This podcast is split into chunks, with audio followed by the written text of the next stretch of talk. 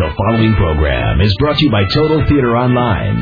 The views expressed do not necessarily represent those of the staff or management of WGBB. You're listening to the station that serves your community, 1240 WGBB. And now it's time for Dave's Gone By with David Lefkowitz.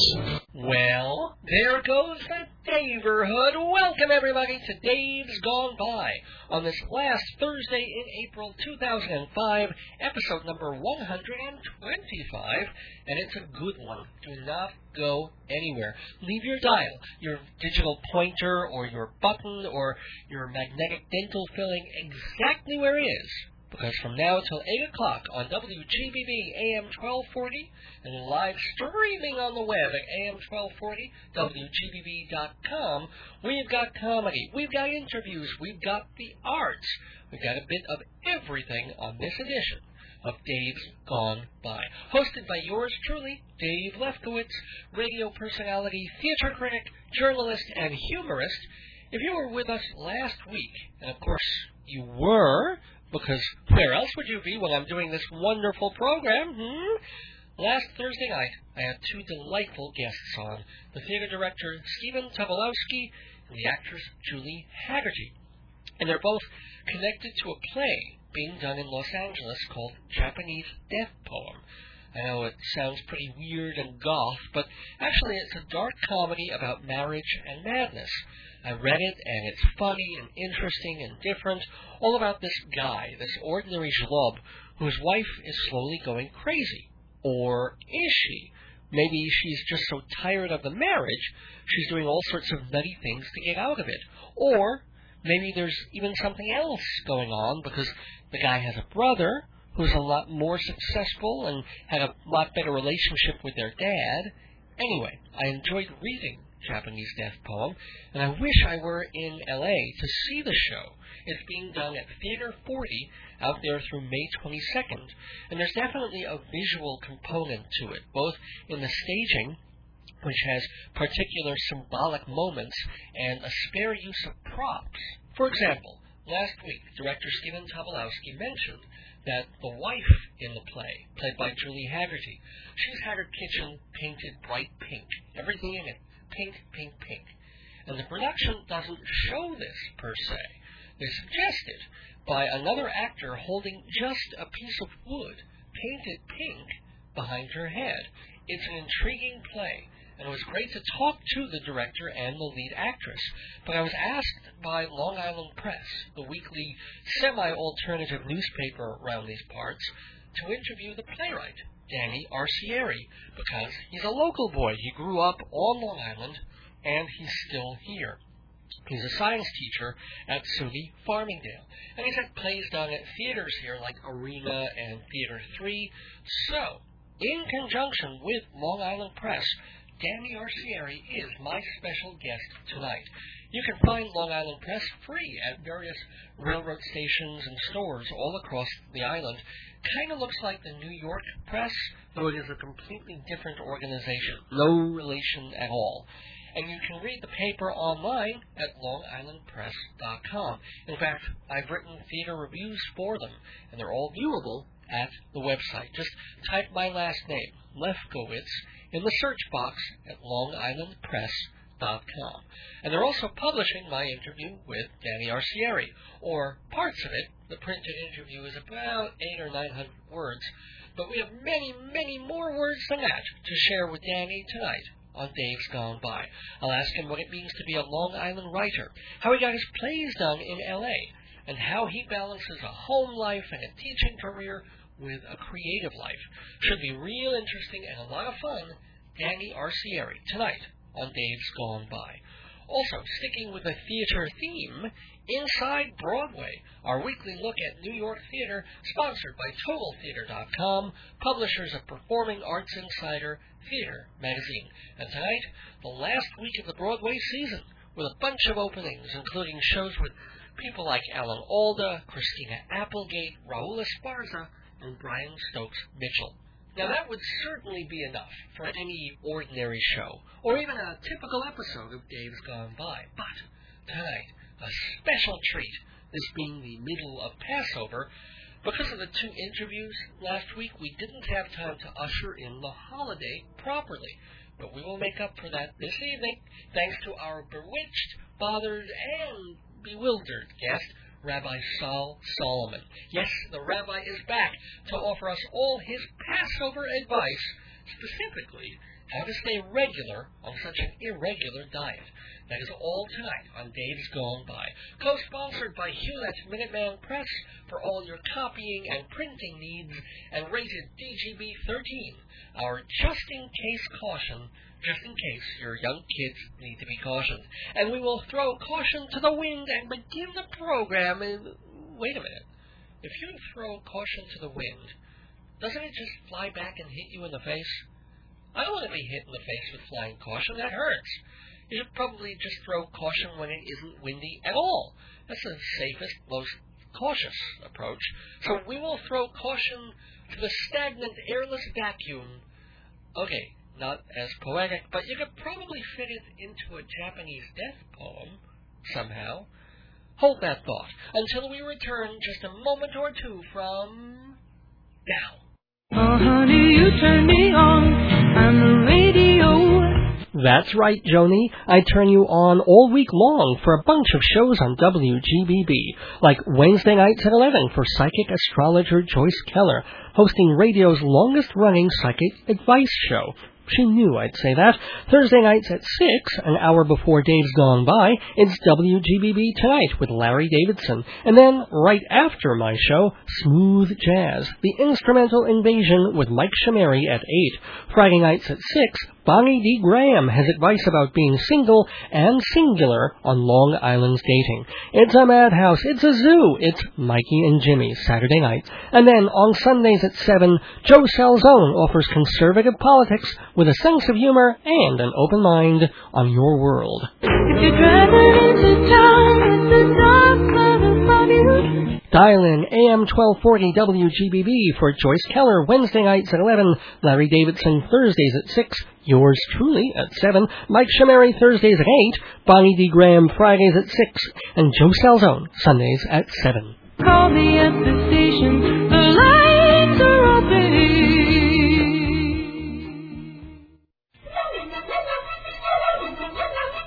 Inside Broadway, brought to you by Total Theater's Performing Arts Insider, your everything theater guide. Here's a question appropriate for the Passover holiday. Why is this Thursday night different from next Thursday night? It doesn't take a rabbi or a sleepy eight-year-old waiting for his afikoman to answer. This Thursday night is still a part of the Broadway season, with a few more big shows to open in the days ahead. Next Thursday, May 5th, officially begins the 2005-2006 Broadway season. That's it. Any show opening after that won't be eligible to compete for this year's Tony Awards, held the first Sunday in June. That's how they break the season up, by the way. There's a deadline that shows have to open by, and if they make the deadline, they're in. Of course, the big wild card straddling the fence this year has been Sweet Charity. I talked about that one two weeks ago with Christina Applegate breaking her foot on the road. Her understudy came in, got okay reviews, but not a lot of box office. The producers decided to close out of town. Christina talked them out of it and helped raise more seed money. Production resumed, preview started with an understudy, and then Christina, as she promised, came back in, and Sweet Charity will open on the last possible date to make the Tony cutoff May 4th. They say she's still hobbling a bit, but has charisma to spare. So we'll see. We'll see if she really does pull a miracle out of this hard luck show. But Sweet Charity isn't the only Broadway show squeezing in just before the cave wall seals up for the season. Two days earlier, we get the latest musical by William Finn, the genius, and I don't use that word lightly, the genius behind the Falsettos trilogy, as well as A New Brain. Hopes are just as high for Finn's newest, called the 25th Annual Putnam County Spelling Bee. And yes, that is exactly what it's about. A group of young teenagers, played by adults, competing for that coveted trophy, Spelling Champ. Reviews were outstanding when the show played off Broadway this winter, and many critics feel, myself included, that Finn is the closest heir apparent to the wit and gift for melody of Stephen Sondheim. Speaking of which, one of Sondheim's favorite collaborators, James Lapine, wrote the book For Spelling Bee, which opens May 2nd at Circle in the Square Theater off West 50th Street. And staying in a musical vein, how about a Broadway concert by none other than Brian Stokes Mitchell, one of Broadway's most reliable and commanding leading men. He played Fred Graham to Marin Mazzie's Lili Vanessi in Kiss Me Kate. He played Don Quixote, Man of La Mancha, when that show was last reviewed. He was the angry revolutionary in Kiss of the Spider Woman, and the angry, proud Coalhouse Walker in Ragtime. Now, he'll do songs from some of those shows, plus standards by the Gershwins, Lerner and Loewe, and other personal choices in Love Life, A Life in Song. Brian Stokes Mitchell takes the stage of Lincoln Center's Vivian Beaumont Theater May 1st through the 22nd. But what if you are not into music? What if you like Broadway, but you want a meaty, gripping play rather than another musical? Well, opening the same day as Brian Stokes Mitchell is a revival of Glengarry Glen Ross. It's one of the best plays ever written about salesmen. And we all know which the best one was, but David Mamet's classic is right up there. It's about a bunch of mid-level real estate salesmen desperate for good leads and willing to do nearly anything to keep their jobs. Glenn Glengarry won the Pulitzer in 1984 with Joe Mantegna giving a memorable performance as likable Ricky Roma. But for me, the memory the revival will have to beat is of the movie, which actually improved upon the play by bringing in a new character, played by Alec Baldwin, who totally ratcheted up the tension, making it more of a gladiatorial contest. Not to mention that the movie had amazing performances by Jack Lemmon and Kevin Spacey, plus Al Pacino, Jonathan Pryce, Ed Harris, Alan Arkin. It's really a classic film. But hey, the cast of the new Broadway Glengarry is no small potatoes either. They've got Frederick Weller, so good as the half-wit ball player in Take Me Out, Liev Schreiber, and as poor, put-upon Shelley Levene, none other than Alan Alda. Every couple of years, he comes back to Broadway, most recently in that solo show about scientist Richard Feynman, as well as one of the three friends in Yasmina Reza's art. Joe Mantello directs Glengarry Glen Ross, which opens at the Royale Theatre on Sunday. And that should wrap up the 2004-2005 Broadway season, right? Well, no, not quite. I left out one other show that opens tonight, right on 42nd Street. It's big, it's bright, it's tuneful, and to paraphrase Ricky Martin, it bangs, it bangs.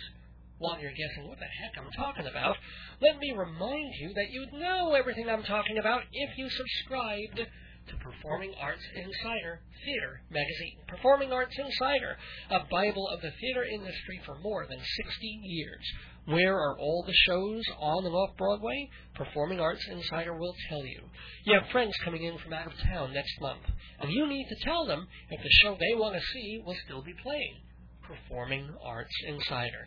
You've heard a rumor that your favorite TV star is coming to Broadway next season. How can you be sure? Performing Arts Insider. It's your one-stop magazine shop for theater information, plus opera, cabaret, special events, and dance. And since we're zooming right into award season, you'll get all the info on the Tonys, the Drama Desks, the Outer Critics Circle Awards, the Obies, you name it. Performing Arts Insider has it. 21 times a year, or also available monthly 12 times a year, with 10% off subscription rates for gone by listeners.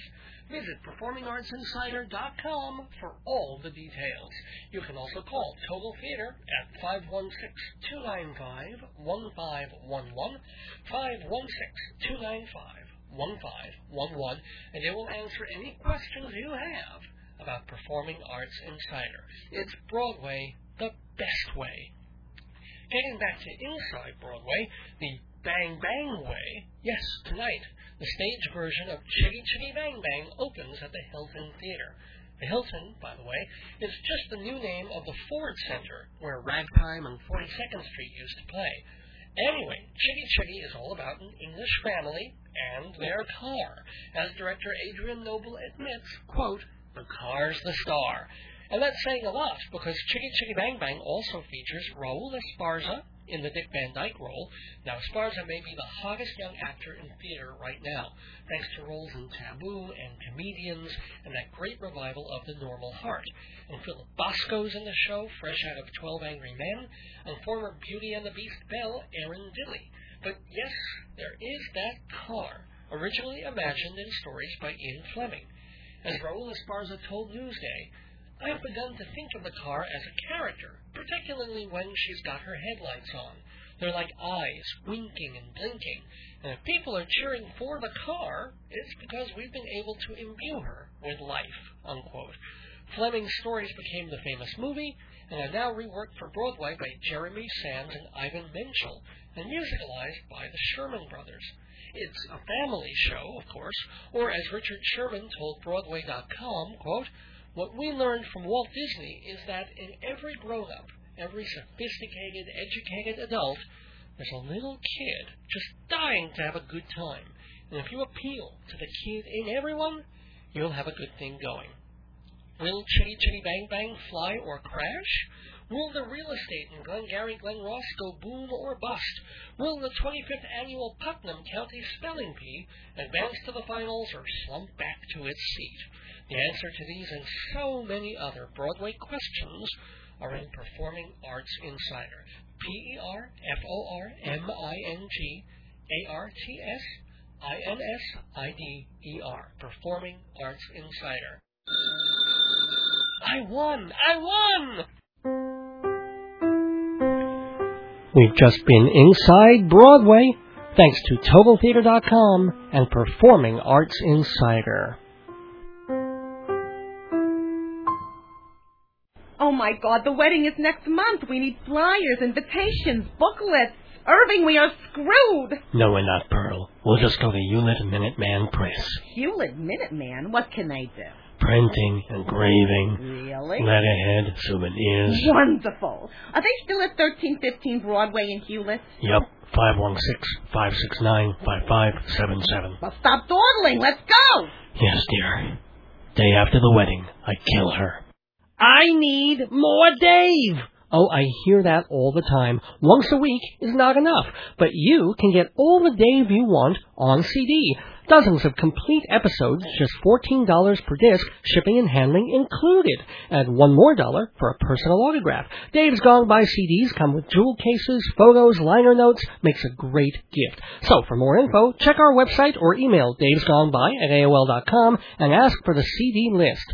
Thanks, Dave! Welcome back to Dave's Gone By on AM 1240 WGBB in Freeport, New York, and live streaming on the web at AM 1240 WGBB.com. This segment is called Dave's Got Guests, and I do have a terrific and interesting guest who's got a play going on in Los Angeles. And it's kind of odd that we're talking to him for an LA play because he's also had stuff done in Long Island. I think a year ago he had a show at uh, the Arena Playhouse. So um, should have probably talked to him then, but I'm sure he's going to have more plays on Long Island. Right now, though, he's got a fairly big production going on at um, Theater 40, I believe it is. It's called Japanese Death Poem, but don't think that there's going to be a, a sad and somber uh, conversation. I have with me Danny Arcieri, or D.T. Arcieri to you, and he's the author of Japanese Death Poem, and we're going to talk about that on Dave's Gone By. Hey, Danny. Hi, David. How are you? Thanks for having me here today. Very, very happy to have you. So, I've always thought I've seen your name before, and I know that you've had something at Arena, and you were also. Did you not at Broad Hollow, but what's the other um, airport Uh, house? Or uh, there wasn't an airport. I was at Theater Three. Uh, yeah, I did a one act up there uh, a few years back with Jeffrey Sanzel. Mhm. Um, had a good time. Great show. You know, he does he does terrific work up there. So I thought of you as a Long Island playwright. That that you were really making a name, and it's kind of rare too, as a playwright from this area. Not so much in Manhattan, and certainly not on the West Coast. So how did that start, and then how did suddenly get sort of that bi-coastal thing going? Well, actually, um, I had work done in the early '90s in New York. That's probably where I made my bones first. Actually, I started at university, um, but, but you know, was a fluke. Really, I was teaching a class, and the uh, there was a student in my class who was the president of the theater club, and he uh, we just started chatting, and I actually had a one act, and he um, read it and liked it, and he put it on at, at Farmingdale State, Okay. and uh, I fell in love with uh, theater at that point. And uh, I'd say a few years later, I had a one act done in New York, and that's when the ball really got rolling. As for Long Island, uh, there's just not a lot of opportunity. Right. And I would say on the whole, uh, gutsy guys like Fred DeFay at Arena Mhm. and, and Jeffrey Sanzel at Theater 3, the, you know, you got to have a lot of guts to do original work because it's not going to pay. You know, the, I don't think the audiences here really want to see it. And um, uh, you know, in New York, you're gonna you're gonna find uh, a lot more new work, and even in New York, they don't want to take risks. You know, they, they got to pay bills and stuff. So What show did you have done in the earlier days when you were, I assume, off off Broadway? Where, where, and what? Uh, I did a couple of shows. Um, I worked with Myriad Arts. I did a play called Drinking Zombies, which was later done in Los Angeles, and a play called The Scream at a small venue called the Actors Institute, which was later also done in in Los Angeles. Uh, I worked for I did work with Vital Theater on 42nd Okay. Street. Yeah. mhm. Uh, I had a play called Requiem for Albert produced there. Uh, small stuff, mostly small venues, but excellent. I mean, very tight, great. I'm, you know, size is no indication of quality. These are 99 seat theaters That's what I tell are my wife. But, just. but well, how did the LA connection come about? Well, you know, I uh, I'm a member of the Dramatists Guild, and through them, I I know about uh, theaters that are you know looking for original work. Also, you can go on the internet now. You just uh, plug in, you know, your Google Play submission, and Right, you yeah. can find all all kinds of stuff. At any rate, uh, in Los Angeles. I I had sent a play, a play of mine called Norman. It was uh, the play that Jeffrey Sanzel did up at Theater Three, and I got a, a nice letter back from Theater 40, and this is oh I guess it was 2001, saying that um, they had received hundreds and hundreds of scripts, and that uh, they were only producing four sh- shows, and that I was the fifth. That I had, was number Oh. five. It broke my heart. It was it was horrible. I would rather be uh, 105 or 205, not five. So I it had my tail between my legs, and uh, you know, I, everybody's saying, "Oh well, you know, that's that's pretty good." But you know, really, in terms of being a playwright and wanting to get produced, it's categorical. Either you get a show or you don't. Right. I might as well be 205. But the the funny thing was, I I, I rent a studio in Bohemia, and I have a, a landlord there. Uh, my uh, who's a friend of mine now, uh, Mr. Uh, Ray Lindsay, and he knows nothing about playwriting, and he he deals in vintage cars, and I know nothing about cars. So we he likes hearing about playwriting, and I like hearing about cars. So we talked to each other, and I went over to his place. Well, actually, I was at my studio, and I, I, I was talking to him when I got that uh, that rejection, um, and I told Mr. Lindsay, I said, Mr. Lindsay, I'm I'm number five at this theater. Can you believe it? It's in L.A. and uh, you know, and he you know he said to me something. He said, Danny, that's what they tell everybody that they were number five. Oh, nice Yeah. guy. Well, you know, I actually it was like a re- I had a revelation no, for no, a no, moment. no, I'm telling. As a playwright myself, they don't. Sometimes they send you a form letter. Oh, no, and it absolutely. says thank you very much for your play. I I agree, and sometimes they don't even send you a letter. You know, you Yeah. never hear from them again. But I'll tell you, Mr. Lindsay, he was just he was being frank and and his uh you know honest self, and I and I thought for you know oh my God, it- you know he could be right. Uh, you know, they could tell everybody that. It almost made me feel better because I really didn't want to be number five. Right. I didn't want to get that close. At any rate, um, a, about two weeks later, I got a phone call from Los Angeles from Theater 40, and uh, it was uh, a, there was a gentleman on the other end of the phone, a guy named Steven, who told me that there had been um, a change and that the the uh, director of the festival was not the director anymore, and that one of the shows that the cast, you know, the the the uh, theater group didn't like, and and they uh, were going to bounce it, and that my show was in. So I was number five. They took me in. It turned out to be Stephen Tobolowsky. I had a long conversation with him, and I I didn't know it was him.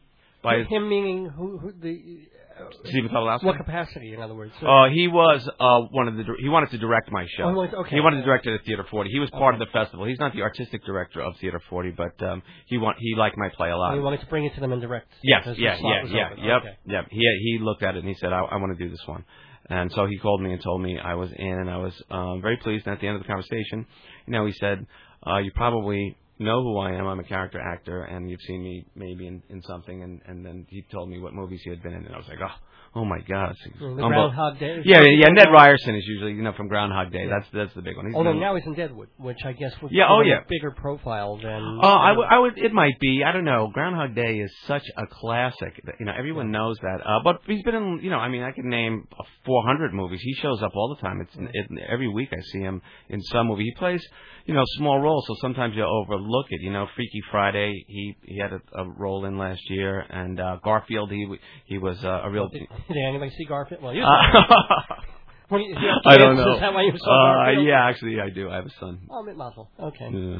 Cool. So, um, but okay, he wanted to direct that. Yes, show. yeah, and, and he did, and he did direct that show, and he did a wonderful job. And um, we uh, were colleagues and friends, and I am so pleased that he um, is willing to, uh, you know, work with me on another project. He came to New York about a year after we did the show in L.A. He came to New York to do a Broadway show, uh, mornings at seven. Oh, that was a wonderful revival. Yes, you saw that. Well, Yes. that was him. Julie Hagerty was in that show, and uh, Christopher Lloyd and um, Buck Henry. You they just did it really. it, really it was wonderful. It was Yeah. a great show. Well, while he was in New York, I'd go in and schmooze with him, you know, and whatever. And I, I uh, one time, uh, I handed him a script, uh, Japanese Death Poem, a new play, and he read it, and uh, boom, you know. That, but that was uh, that was about two years ago, you know, two and a half years ago. So it's been a long process us. these days with plays and or well musicals even more. If it's under five years. Yeah, yeah, it's true. Yeah, we're probably it might be in the accelerated. Let's talk a little bit about the play. Um, Sure. Which hopefully we'll get to see in New York at some point. But That'd be great. It will go well, of course. In, in and by the way, when is it running at Theater 40? Uh, it opens April 16th and runs till May 22nd. April 16th to May 22nd at Yes. Theater 40 40 in L.A. Yes, correct. What is it about, and how did you come up with? It's it's a mysterious process, even to me. I think that people, uh, even inside theater, but but definitely outside of theater, people think that you have a lot of control of, over the creative process. and uh, playwriting is uh, mysterious to me. I I I understand plays. The plays that I've written only after I've written them. For the most part, uh, I many times I'm not sure exactly where I'm going. I, one thing I do have control over are characters and um, they are, are are very clear to me usually in the beginning, and their voices are very clear to me. Uh, I find that what I tend to do is put two people together who uh, don't like each other at all, who have real problems. And what I find is if if uh, you you put these people together and give them a reason to stay in a room together, the, the the pressure generated between the personalities drives action. It drives the play forward, and I usually follow. You know, I'm not the leader, but I'm following the action. And many times when I write, I I you know when I go every day to the studio or the next time I go to the studio, I always think, oh, I wonder what's going to happen next. I wonder what's going to happen Yeah. next. And I think that's why my plays work because the audience probably you know is thinking the same thing, like what's going to happen next. And I don't think you can create that. I think if I outlined the work. Yeah. You know, it would be more artificial. It takes that more natural flow because it's it, there is a spontaneity there. I I'm not even sure. I think with Death Poem, when I look back on it, it it's probably um, my most personal play because it addresses um, issues in my life that were at the point of writing unresolved.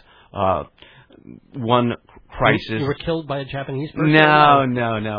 Um, Poetically. Uh, well, you know, it's kind of interesting. I, I would say for the most part, the leads in my play, the, at least the, the male protagonist in my play, is usually me in some form. You know, usually some version of me. Other characters are usually um, composites of of people, Okay. not really whole people. But um, this person, Nathan, who who is the uh, lead character in Japanese Death Poem, he's a, a poetry professor at a small public college. Okay. And- like SUNY Farmington. Well, yeah, I, you know, I work at a small public college. I'm in the biology department, but you know, there's just you know, things have changed a, little- a little bit here and there. I'm not saying it's biography, but but but it's uh it's emotionally autobiographical. You know, it's not his, historically autobiographical. Well, what is the basic crux of it? I mean, what, what Oh, happened to you uh, that- I, I think um, it, it's a it's a, it's a love triangle, really. It's about two brothers, and um, Nathan, who's who's the poetry professor, his uh, wife um, is seemingly having an affair with uh, Nathan's brother Jonathan, Yikes. and Jonathan is uh, kind of a, a sleazy MD. Uh, you know, has a lot of dough and all kinds of cool stuff. And Nathan is the broke, uh, poor academic. And um, his Jennifer, who's Nathan's wife, uh, seems to be drawn to Jonathan and the money and the slickness. But uh, it's really a question, and I think that's what the play is about. About you know, you see the tension between the brothers. Uh, but you're not sure where, where Jennifer is going or who she's going to wind up with or even what her motives are. But then it becomes increasingly clear what's happening. Nathan is is uh, unaware at the beginning, and I think we're all unaware, and we slowly watch um, this love triangle emerge, and then we see clearly what you know why, why it did. But I think one of the interesting things about the play is, is the brothers. It's a relationship between the brothers, and I've seen it thematically before in my plays. It's funny when I look over back over plays, I see similar themes emerge, and um, the, the tension between brothers. And I think that good plays exist where the where the past and present collide. And these brothers had a tremendous past where they had problems as kids. In fact, the play we go back there in flashback, we see jealousy and the tension between them, and it really uh, hasn't changed a lot as adults. You know what I mean? The, the the things that go on between them, but now they're at a higher level. Now it has to do with infidelity, and it has to do with much larger issues than stealing somebody's cupcake. But you, well, uh, metaphorically, but yeah. Uh, Yes. How much of that is autobiographical, or is that? Oh, well, the you know- story. And did you have, did you have tensions with your brother, and all the rest of it is is just fiction? No, no. Or was there actually a love triangle, sort of, between you and your and your? No, I mean, none, none oh. of none of that is true. None of Oh, that, oh. none of that is true. I think that when I painted Jennifer, the portrait of her, dramatically, I did use um, my wife to some degree because there were, uh, you know, tensions in our relationship. It had nothing to do with uh, love Ah, triangle or okay. infidelity, but I think very common tensions and and issues uh, that I. I, I wanted to see on paper. Sandy, my wife, has seen herself on stage a number of times, and she's been always been very kind about it. uh, because you know the the pictures that I paint are my you know distorted perception of, of reality, or at least my my unique perception of reality. And um, so no, no, I don't think any of that is true. I think the tension between the brothers uh, has more to do with my view on what's of value and what's not. Um, I think that being a poetry academic to me is much more valuable in this world than than being a crappy uh, dermatologist.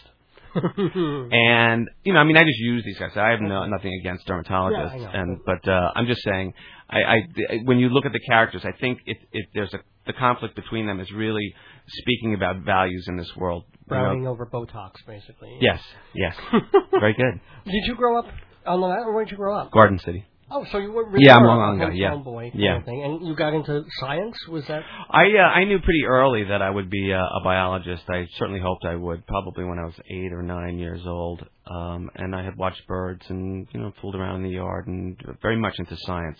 Not the brightest kid, but I think probably the most passionate know, when it came to nature and and things outside. And I, that drove me to study biology. I went to school at Farmingdale, and then I went to forestry school at Syracuse. I studied wildlife there. Oh wow. I worked as an environmentalist for Suffolk County for a couple of years before I went to Farmingdale, and uh, then I went to Stony Brook for a master's degree.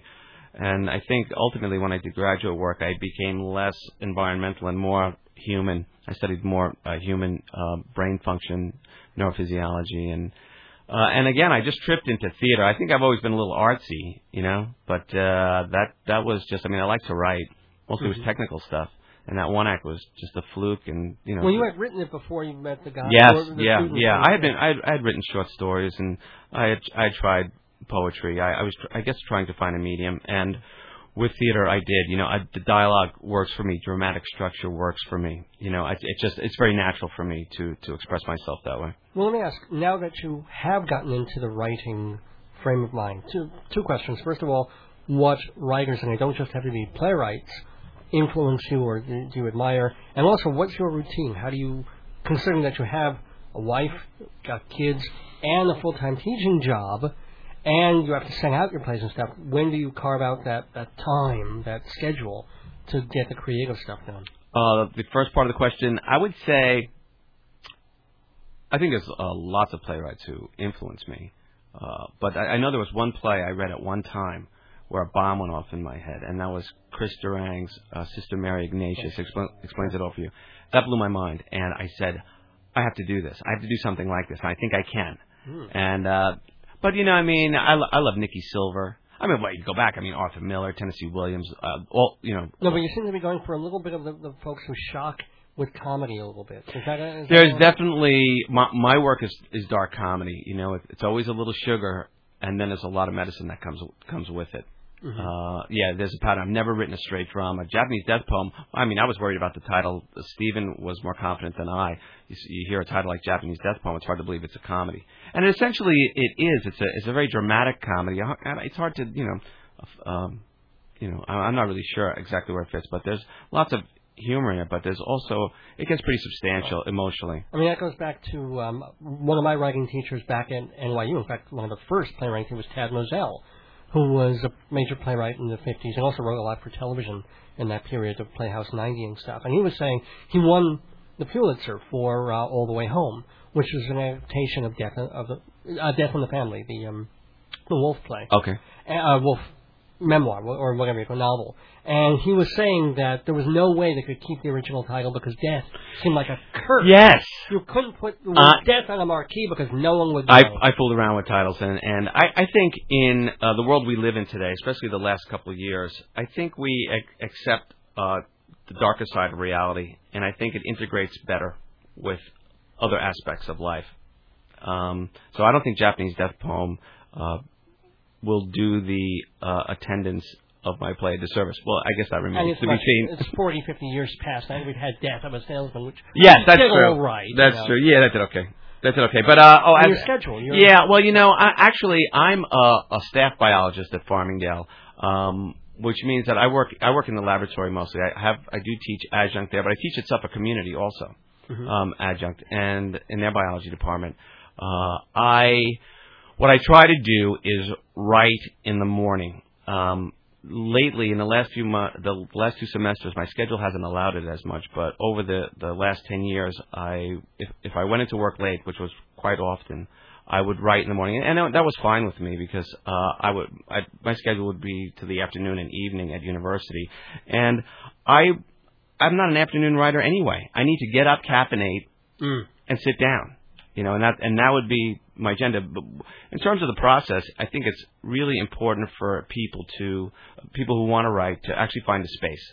Hmm. I was writing for years in the house, but you know, I, my wife, my son, the refrigerator, the phone, you know, reality. It's like it's wild. I I'm surprised that I actually was as productive as I was. So what I decided about five years ago, I thought, you know, if I'm really serious about this, um, I need to make a commitment, and I uh, I rented a space in a it's like a loft above above a barn, and I'm I have no phone. I'm not Mm. plugged into the internet. People can't believe that, but I I I need no distraction. I need, have to just really focus, and it's really beautiful there. And and you know, I've I've set it up in a way that you know fosters the feeling. I mean, really, you want to get into that zone. Yeah. You know, Well, do you do you sit down and force yourself to, or do you suddenly think and think and think, and then finally some shape comes to you, I- and, and a conflict comes to you? I think for the most part, I'm constantly writing at some level in my head. You know, not physically writing, but I'm constantly throwing things around, moving things around. Because when I do sit down, it's amazing what can come out. I think if you wait to be in the mood or wait for the muse to, uh, you know, pat you on the head, you're not going to write. I think that the creative process has to be ritualized. You need ritual in terms of space and time. You have to have a place and you have to have a time and you have to make a commitment. And even if you're feeling crappy, you have to go there.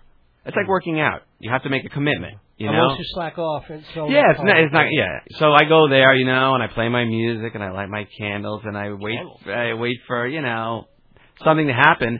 And for the most part, it's shocking. Some- does. Something does. Yeah. Yeah, I'm like, what? Speed yourself up. Yep, Yeah. and, my- so, and not every day. You don't always get in the zone, but uh, th- it's more often than not you can go to that place, and that, you know when you go to that place because even if you only wrote one page, you could write five pages, one page. You know, I, I usually put in only a couple of hours, but you know you've gone to that place that you need to go when you realize that you've been sitting there much, much longer than you. You know, Yeah. I look at you know I look at my watch and I think I've been there 20 minutes or half an hour. I've been there two hours. Total time That's a lucky day. Yeah, yeah, for yeah. That's when you know when you're in the zone. And again, it's not a function of quantity. You know, it could be a page, but usually it's it's good. You know. Are you? Um, I mean, one of my problems is I'll start things and get about ten or fifteen pages in, and then just be like, "Bleh." Yeah. Do you, have you started The- a, bunch, yeah. a bunch of plays? And, There are uh there's a pile of, of, of work around that it, it it just doesn't take on its own momentum. And I think you're right. It's, it's like 10 or 15 pages in. You can't push in the beginning. You're going to have to do a little pushing. The exposition. You have to push a little bit and, and figure out a, a good way to to get it going. But but it has to take on its own momentum. And uh yeah, I I can't tell you what percentage of the plays I start actually come to fruition, but yeah, they're they they bog down. I'm I'm in that dilemma right now with the play, and I just I'm wrestling with it. I'll probably let it go. You want to talk, or, are you one of those like me who? Oh, I can't talk about that. Whisper about a play No. in the in the creation of it. No, actually, I have. Uh, it hasn't been scheduled yet, but my newest work, um, there's a theater in New York, Abingdon Theater Yes, on on 36th, right? on 36th Street. They're interested in doing a reading of my my new work, a play called Mosquitoes and Butterflies. Mm-hmm. They have not scheduled it yet, but I've got I got some great notes from them, and uh, they do you know quality work. I saw it their last show a couple of weeks ago, and and they had uh, the guy who directed the last show won I think the Tony twice for direction. So you know it's a it's a small place, but it's quality. yeah, no, it's a relatively new place. Too. Yeah, I think nice. so. So, are you? Do you go the t- contest route? I mean, now you have some level of recognition, or are you still sending them out blind, or you an agent? No, I don't have an agent. Okay. I don't have an agent. I haven't really tried that hard, and I don't think it's you know. I think that if I get one, it'll be because they come to me. Um, it's like publishing. It's like a, a lot of things. There, it's there are so many writers out there that these people in the industry are inundated, and they can't tell you from anybody else. It's hard for them, but the work is you know the work is what what will I think you know move me along. Uh, you know, they, if I stand out, and I, you know, a play like Japanese Death Poem should stand out. I would be surprised if it didn't get uh, a lot of attention in L.A. I don't know if it'll be good or bad, but it'll get a lot of attention. Well, it's, it's directed. We should tell or remind everybody. It's directed by Stephen Tobolowsky. Yes. Again, from uh, best known as a character actor, you're seeing him on Deadwood now, and you would know him best either well Google his name, Yes. it's got a Y on the end, or or go rent. Um, He was in Mem- Groundhog Day again. Yeah, he was in Memento. He was in Memento. Yeah. okay. Uh, yeah, I can name a whole bunch of stuff, but um, and also Julie, Julie, ha- yeah, Julie Hagerty is in the show. from Airplane, of course. I mean, I mean, Yeah. she must be so sick of being referred to as Julie Hagerty from Airplane, but Well, I think that you know once you have a standout part like that, Yeah. it's it's, def- it's definitive. Uh, she's done hundreds and hundreds of movies. Her work is just wonderful. She is um, she's really terrific. I did meet her at an informal reading of the play at Stevens House uh, a little over a year ago, and she's I don't know. She's very sweet, and I think that she's going to be excellent. I mean, this particular part, uh, I remember my brother saying he when he found out that Julie Hagerty was in the play, he was uh, he said, "Oh my God, she was meant for this." I mean, it, truly, the role of Jennifer is, you know. So I think she'll do a great job. Well, I want to wish you best of luck with Japanese Death Poem. It's playing at Theater 40 in Los Angeles from April. 16th to May 22nd. April is there an opening date or is there? Uh, April 16th. There's no previews. It, it'll, you know, I'll be out there. but it's a full staging. It's not a stage reading. It's Oh no, it's a full production. Oh yeah, absolutely. Yeah, yeah. We had a, actually we had a staged reading at a theater called Kitchen Dog in Dallas Oh, last yeah. June. Mhm. Uh, Stephen flew in from LA. I flew in from New York, and we worked with uh, their uh, a cast down there. That they like to play a lot, and uh, they did a wonderful job. And and a stage reading is truly valuable to a writer. That's why I'm looking forward to the work at Abingdon, because if you you know an audience sits through it and and will comment on it. There was 100 people who saw it in Dallas, and they stuck around for an hour to discuss the play with me and Steve and, and the cast. And I took a lot of notes, and we learned a lot about the play. And I did a rewrite. And uh, so Is that tough though when you get all those voices and this person saying that, and then it is. It is. I, still have to go with your gut. I have a tendency to get defensive, you know, when when, when I hear a criticism. Uh, my first thought is, you know, write your own friggin' play. you know, that's what, that's my first thought. But you know, you sit there and I I could hear ten things and I write them all down, and over the next couple of days, usually they filter through some process, and two or three of those things I realize are of value and are of meaning. But Stephen helps me a lot. He's such a bright guy. Right. He's helped me a lot. Well, we've been talking with Danny Arcieri, or if you see him. Oh yeah, that last question. What's with you know, the professional quote unquote name of DT? Oh, DT Arcieri. I had decided uh, early on you weren't oh. an alcoholic with the DTs, were you? No, no. But I did think I, I of a group of my one acts being called the DTs. Wouldn't that be fun? I tried to sell it to a theater in L.A. They almost bought it. Um, I had decided early when uh, some of the plays I wrote had strong sexual themes that Now we're talking. Yeah, that uh, it would be better if the individuals at the theaters, the artistic directors and the literary managers, did not know if I was a man or a woman. So I tried to obscure my gender because I wanted them to see the piece as it was, not from like, oh, a man said this or oh, a woman said this. I wanted it to be, I wanted the play to, to stand on its own without be, a biased, you know, reading. And uh, it just, it sort of, it just stuck. And I, you know, And now that you're identified with it, Yeah, DT. People- yeah. with it, yeah. Yeah. But it's Danny or DT, Arcieri, A R C I E R I. If you're going to the coast, go check out his play Death, Japanese Death Poem. If you're staying in New York, well, he'll hopefully have a show at the Abingdon in a few months, and who knows where else, also probably on Long Island as well. Danny, thank you so much for being in the neighborhood. thanks, David. I appreciate you having me here today. If they asked me, I could write a book. Well, they did ask me, and I did write a book, a collection of my comedies called Marriage, Babies, and the End of the World. If you like farce, there's The Triple Wedding. If you like dark comedy, there's Last Respects. If your taste runs to the absurd, Blind Date. Something for everyone in Marriage, Babies, and the End of the World. $20 hardcover, $12 soft. Buy it now at 516-295-1511 or through the Dave's Gone By website. What do the letters DFSX stand for? They stand for Dave's Gone By, that's what, because DFSXradio.com is rebroadcasting vintage episodes of Dave's Gone By every Thursday night at 8 and 11 Eastern Time. So you hear me on GBB and then listen to me on DFSXradio.com every Thursday night at 8 and 11. It's all the Dave you could ever want. Kinda. Mazel tov, mazel tov, ihr alle sein gesehen?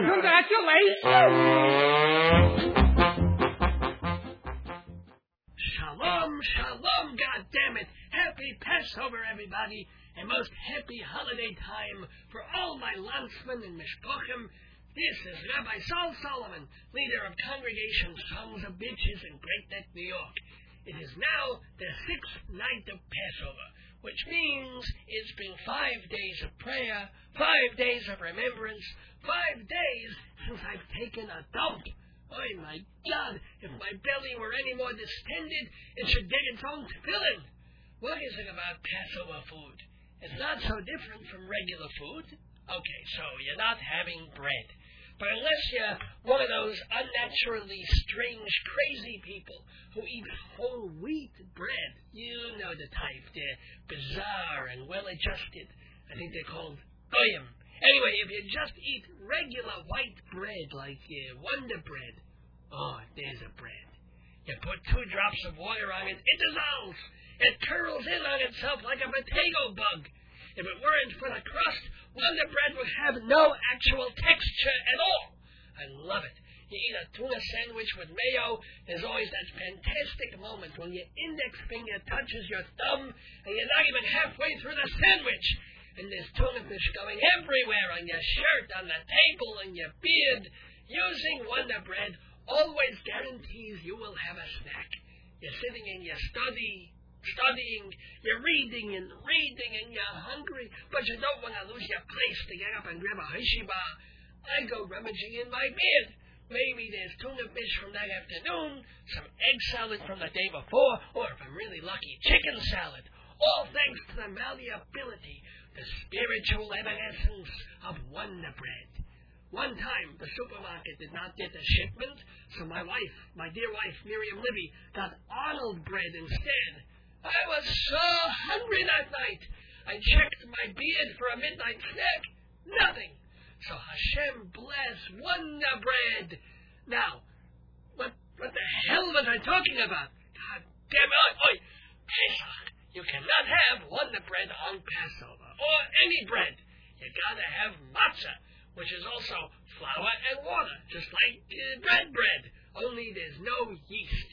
Gets hard and brittle, but doesn't actually rise, like me after a Viagra. But you know, we don't eat regular bread on Passover because our forefathers had no bread when they were wandering through the desert. They hightailed it out of Egypt, crossed the Red Sea, which Moses and Hashem made sure opened up wider than Jenna Jameson in a biker bar. And then, boom, they're in the desert, nothing to do, nothing to eat, no museums, no highlight, gunished. All they get is manna, the dewdrops that God sends down every morning. And somehow, this is enough. Except for later on, because if the Hebrews had to spend 40 years in a goddamn desert with nothing to eat but manna, let me tell you, that would have been the fastest conversion to Christianity in the history of the universe. And Jesus wasn't even born yet. But after the 14th or 15th year of nothing else to eat, the Jews would have been like, what's for breakfast? Oh, manna. Again. God damn it, I'm turning goy. I don't care. I don't care who's got the best meal plan. Who? The Buddhists? No, no, I want meat. God damn it, I want a steak. Who can eat steak? The Zoroastrians? Great, I'm with them. Give me my foreskin back, I'm out of here. No, but the Jews certainly did have more to eat when they were traipsing around the sand. Desert food like nuts and dates and bottled water from the oasis. But because they left Egypt so quickly and we were on the run, when they made bread, there was no time for it to get all puffy. So we commemorate that by stuffing ourselves with matzah. Why the hell we can't eat beans, I do not know. No corn, no rice, no legumes. What the hell is a legume anyway? If it's a bean, why not say bean? Fancy ass lawyer talk, that's what it is, goddammit. But Ashkenazic Jews don't eat beans or even mustard seeds on Pesach, so we are really up Craps Creek, literally. Sure, you can have green leafy vegetables and fruits, but if I can't start my morning with a corn muffin and a handful of peanuts, my intestines back up so far the whites of my eyes turn brown. And I know we're supposed to remember the suffering of our forefathers, to feel the agony that they felt when once they were slaves in Egypt. But they just had to lift bricks. They didn't have to poop them. So people ask me, Rabbi, I can't have corn on the cob. I can't have a bagel with a schmear. I can't have kung pao chicken from Magic Wok. How am I supposed to make a decent bowel movement? And I say, like so many other things, it's all in the mind. If you think you can poop, you can poop. You ask for Hashem's help, of course. You say, Oh Lord our God, King of the universe, who has commanded us to eat a week's worth of food made out of tree bark and library paste, who maketh us to suffer with cramps and loginess and hiding really bad thoughts in seat cushions. Oh God of our fathers, please shuckle up our intestines so we don't walk around looking and feeling pregnant with an ass baby that just won't be born. Please, oh Lord, dilate our anuses so we can pass an object potentially the size of a Coke bottle. And I'm talking the 64 ounce, not the overpriced 1.5 liter that they've been charging the same price for, lying sons of bitches they should all get cancer. And may we spend the rest of this Pesach holiday happy and healthy and regular homemade. Ah, see? Don't you feel better already? No? Ah, well, you're obviously an unbeliever. Because if you really give your soul and trust to Hashem, if you put your rectum in His hands, you shall poop bricks of gold. Of course, you can also take a teaspoon of olive oil, four glasses of water, and a bowl of spinach. But what's so spiritual about that? You hear the phrase, uh, God is my co-pilot? Co-pilot, schmo-pilot. I want him as my gastroenterologist. But I guess that's hard to fit on a bumper sticker, even in Hebrew. So to help you with your constipatory plight on this Passover night, just remember this little poem. If your bowels are stuffed with stuff, maybe you don't pray enough. Maybe you can't get relief because you're lacking in belief. If you trust in Elohim, you won't have to flush and ream. Simply say your daily Shema, and you won't need an enema. Love Hashem with all your soul, and He will help you with your whole. For if you say those sacred words, God will fill your bowl with turds. This is Rabbi Sol Solomon wishing you a most happy and healthy and relaxed and relaxative Passover on behalf of my dear wife Miriam Libby and our 19 children. Nehemiah, Josiah, Shlomi, Hannah, Rivki, Yehuda, Moish, Yechezkiel, Baruch, Avigdor, Israel, Hephzibah, Shaul, Aliza, Shimon, Gedaliah, Naphtali, and Fred, by my first marriage, and little Beryl, who was born eight months premature but is doing well in Yisrael Hashem. I say to you all, next year in Jerusalem, or if not Jerusalem, Ashkelon, which is on the coast and has pretty beaches. Chag Sameach to you all, from every one of me to every one of you.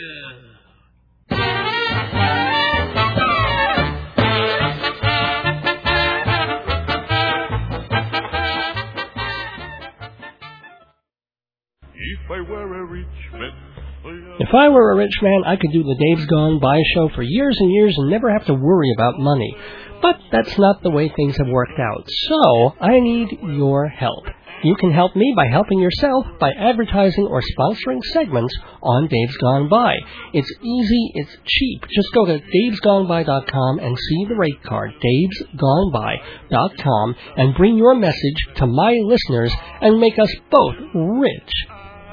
big tall house with a roof. Hi, this is playwright D.T. Arcieri on Dave's Gone By, AM 1240 WGBB. Welcome back to Dave's Gone By on this April 28th, 2005. Thank you so much to Danny Arcieri, author of Japanese Death Poem. Tell all your friends on the West Coast it's at Theater 40 now through May 22nd. For more information, visit theater40.org. That's theater with an R-E, theater40.org. Just a reminder that following Dave's Gone By on WGBB is Mike Shamari's instrumental invasion of smooth jazz, and then I return at 9 with Filler Up, a very folky music collection tonight from Pete Seeger to Judy Collins, plus Wilson Phillips and Lesley Gore. And don't forget to hear another episode of Dave's Gone By. Go to davesgoneby.com and click on the link for DFSX Radio. Tonight at 8 and 11 p.m. Eastern, it's a vintage edition of the show you can hear on your computer thanks to Live365.com. Thanks also to Rabbi Sol Solomon for his mozzarific advice. Thanks to Kenny Herzog of Long Island Press for being the impetus for tonight's show. Thanks to my lovely wife Joyce for being the impetus of just about everything else. Thank you all for listening. Next week, as promised, new wave legend Reckless Eric. Yes, he's still making music, and he has a lot to say about the music business, Elvis Costello, Ian Dury, and Coney Island. So don't miss Reckless Eric this coming Thursday, May 5th, 7 p.m. on Dave's Gone By. Until then, don't miss your days going by. This is Dave Lefkowitz. Good night. Next year in Ashkelon and Gone By.